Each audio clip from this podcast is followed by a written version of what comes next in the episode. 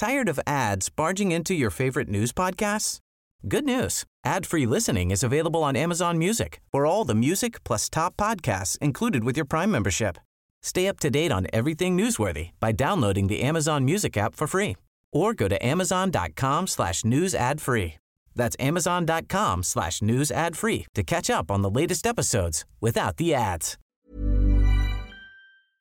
This is an audio only version of a Then and Now video. To see the full video, search Then and Now on YouTube. Enjoy.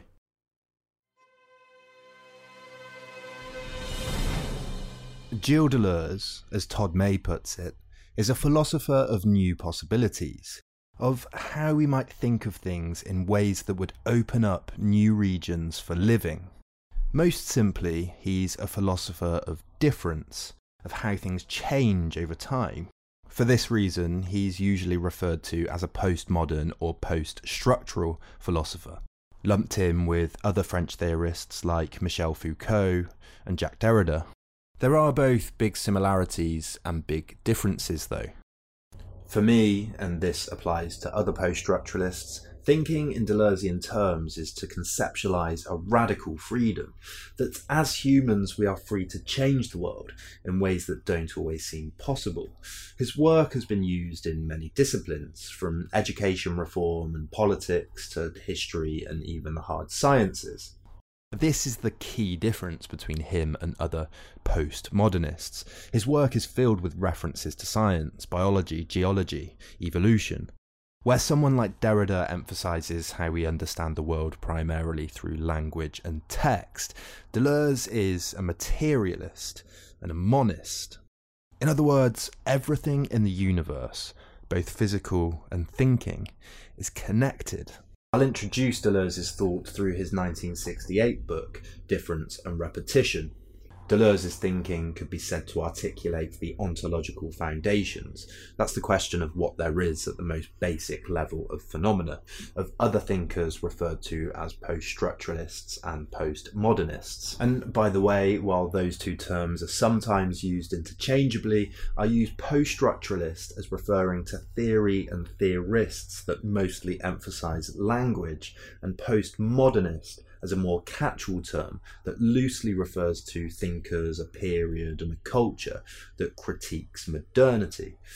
Anyway, Michel Foucault, for example, points to how meaning and frames of social truth change over time, constituting new subjectivities conditioned both through power and knowledge. The idea of discipline, for example, or how we think about mental illness, has changed over time, while Jacques Derrida argues that language is unstable and meaning is always deferred, so we can never really pin anything down, both point to a world, or a human subjectivity, that is in flux, moving, changing.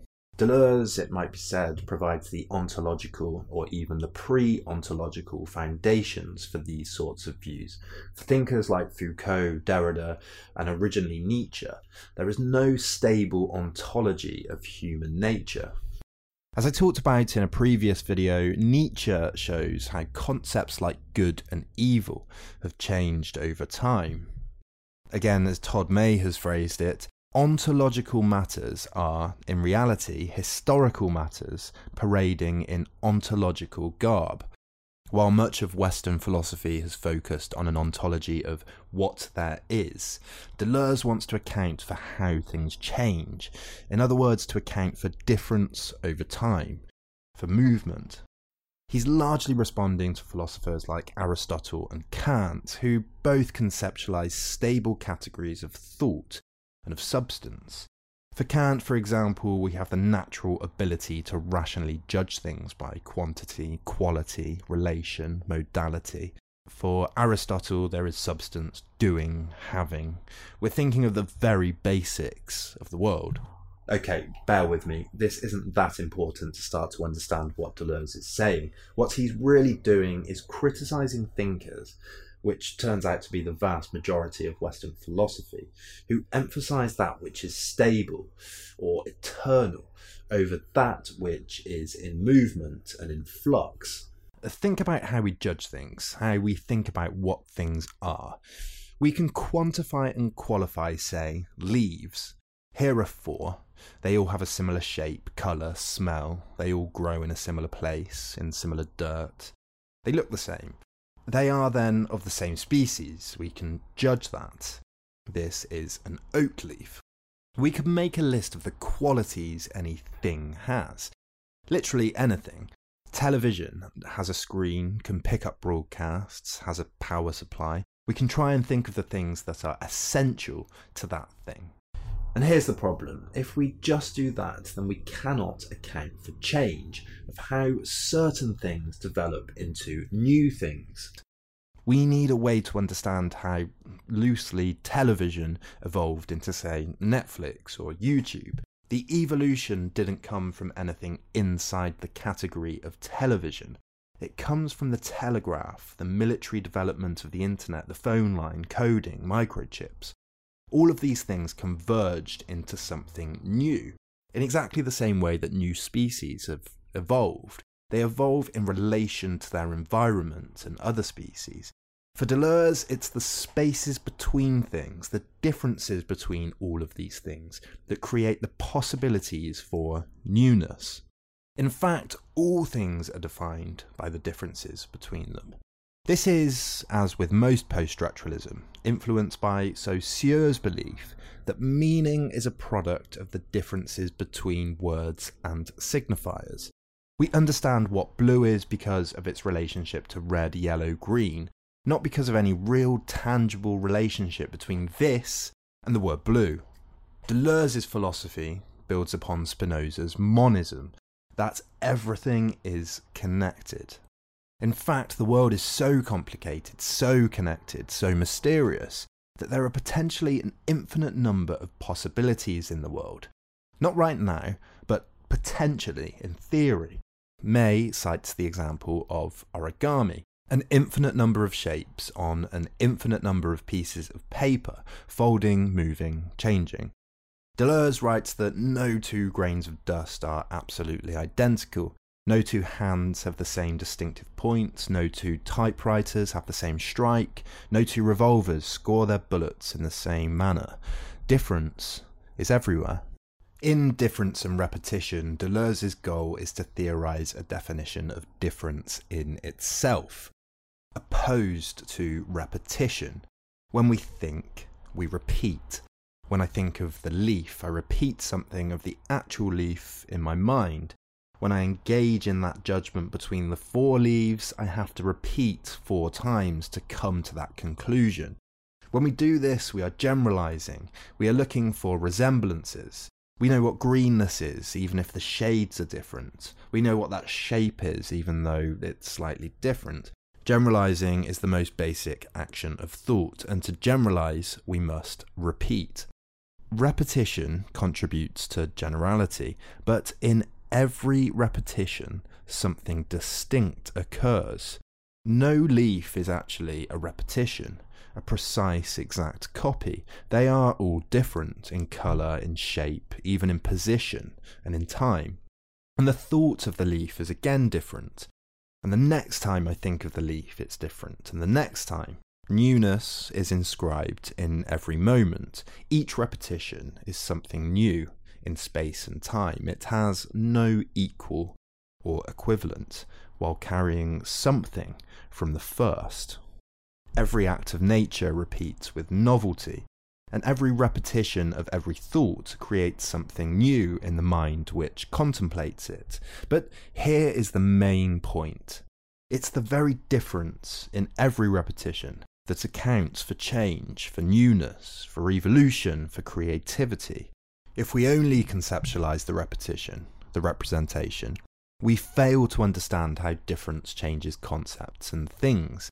Take the movement between television and YouTube. Hypothetically, the person who invents YouTube looks at the television, then his computer, then uses the internet. In his mind, he repeats all those things, but he reorganizes them. He repeats them differently. He repeats the idea of television while reorganizing it with the idea of what is different about a television and the computer. But it's not just the television and the computer. Differences that bear on the process are many language, tools, education, code, the innate biological aptitude of the inventor. All of these things repeat themselves in some way in every act towards the new. Similarly, when a baby is born, it is both a repetition of genes, DNA, blood, and a response to differences like the size of the womb or the environment it's born into. A plant repeats itself through seeds, but differences like the intensity of the wind, rain, and sun, animal interactions, all have a bearing.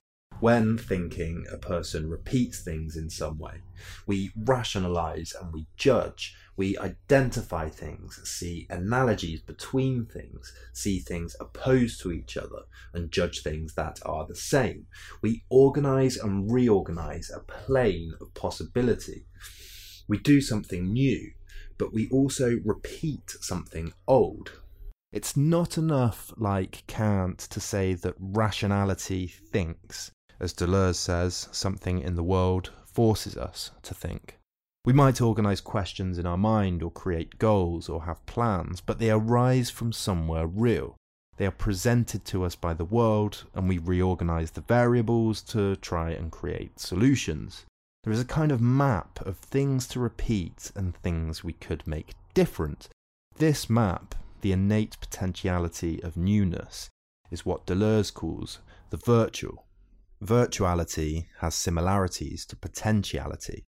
The universe moves, bodies move, concepts move, all in relation to each other. They repeat, but in every repetition, different combinations of differences potentialize. Deleuze writes that the more that living matter complexifies, the more it transforms this virtual into spontaneous action and unforeseen movements. The virtual is a product of the intensities between differences, the lines of flight between them. The virtual is determined by the differential relations between what Deleuze terms ideas, which are made up of multiplicities, Again, you have television, microchips, the internet, hands, eyes, a keyboard. The differences and relations between them point towards new lines of flight. There are many potentialities in any moment, though, lots of configurations. The result is also random, contingent. YouTube could have easily been a different new configuration of all these possibilities a different person, a different name, a different setup. Ideas are made up of multiplicities, combinations of representations and differences. Assemblages like bone structure or geology are part of the multiplicity, but the multiplicity precedes the actual idea. It defines and creates its possibilities. Let's shift from YouTube to World War II, something you can do with YouTube. Multiplicities are presented to us in pre organized forms a group of texts on World War II, the university studying it, a conference on World War II, diaries, the bodies of the dead, the photographs, all of the differences between them point to disparate lines of flight for new potentialities, upon which the historian might write a new history. The virtual is like a coil. It's not possibility, though. It precedes possibility. It creates the conditions for possibility. Each possibility in any given moment is conditioned by lines of immanence that give it its shape. If we acknowledge that possibilities do spring from somewhere, somewhere real, then the virtual is that plane. The virtual is the surplus of the present moment, of any fixed identity, and it's grounded in the spaces between things, in their differences. Deleuze writes Everywhere, couples and polarities presuppose bundles and networks. Organized oppositions presuppose radiations in all directions. Stereoscopic images form no more than an even and flat opposition, but they depend on something quite different an arrangement of coexistent, tiered, mobile planes, a disparateness within an original depth. Everywhere the depth of difference is primary. This perspective strips postmodernism of its vulgar reputation of claiming that anything goes, that leads to a radical relativism. The virtual is very real, very much conditioned. It only presents itself through a finite number of possibilities at any given time, but it does guarantee the opening of new possibilities, guarantees the possibility of continual change and freedom. Deleuze is a notoriously complicated thinker, and he's responding to a lot of other complicated thinkers and complex ideas. And admittedly, I'm no expert. I've read all of Difference and Repetition and a lot of other Deleuze over the past few months, and it all fits together as a system that's heavily influenced by people like Spinoza and Kant who it's a good idea to understand before you start reading Deleuze. These, though, are the concepts to understand to appreciate the rest of Deleuze's work. I'll expand on this further at some point, maybe next week, although I might take a break. But on the schedule at some point will be videos on the rhizome, anti Oedipus, and hopefully a more in depth look at his relationship with Kant. I'd also like to make a lighter video on Deleuze as the philosopher of the 68 movements. I'll leave you though with a quote I like about two metaphorical figures of difference and repetition.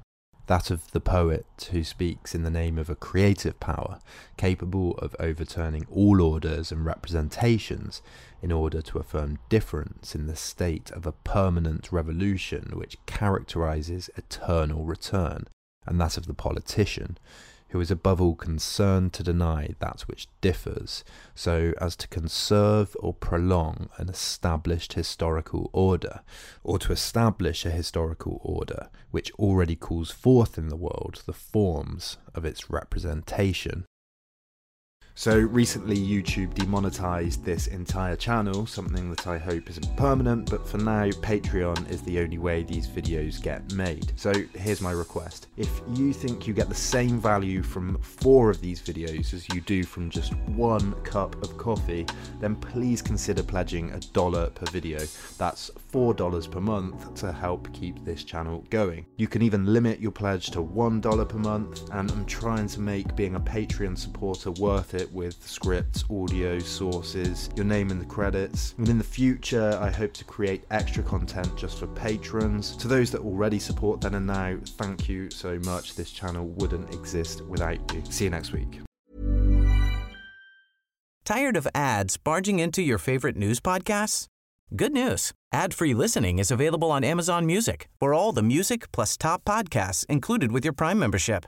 Stay up to date on everything newsworthy by downloading the Amazon Music app for free or go to amazon.com slash news ad free. That's amazon.com slash news ad free to catch up on the latest episodes without the ads.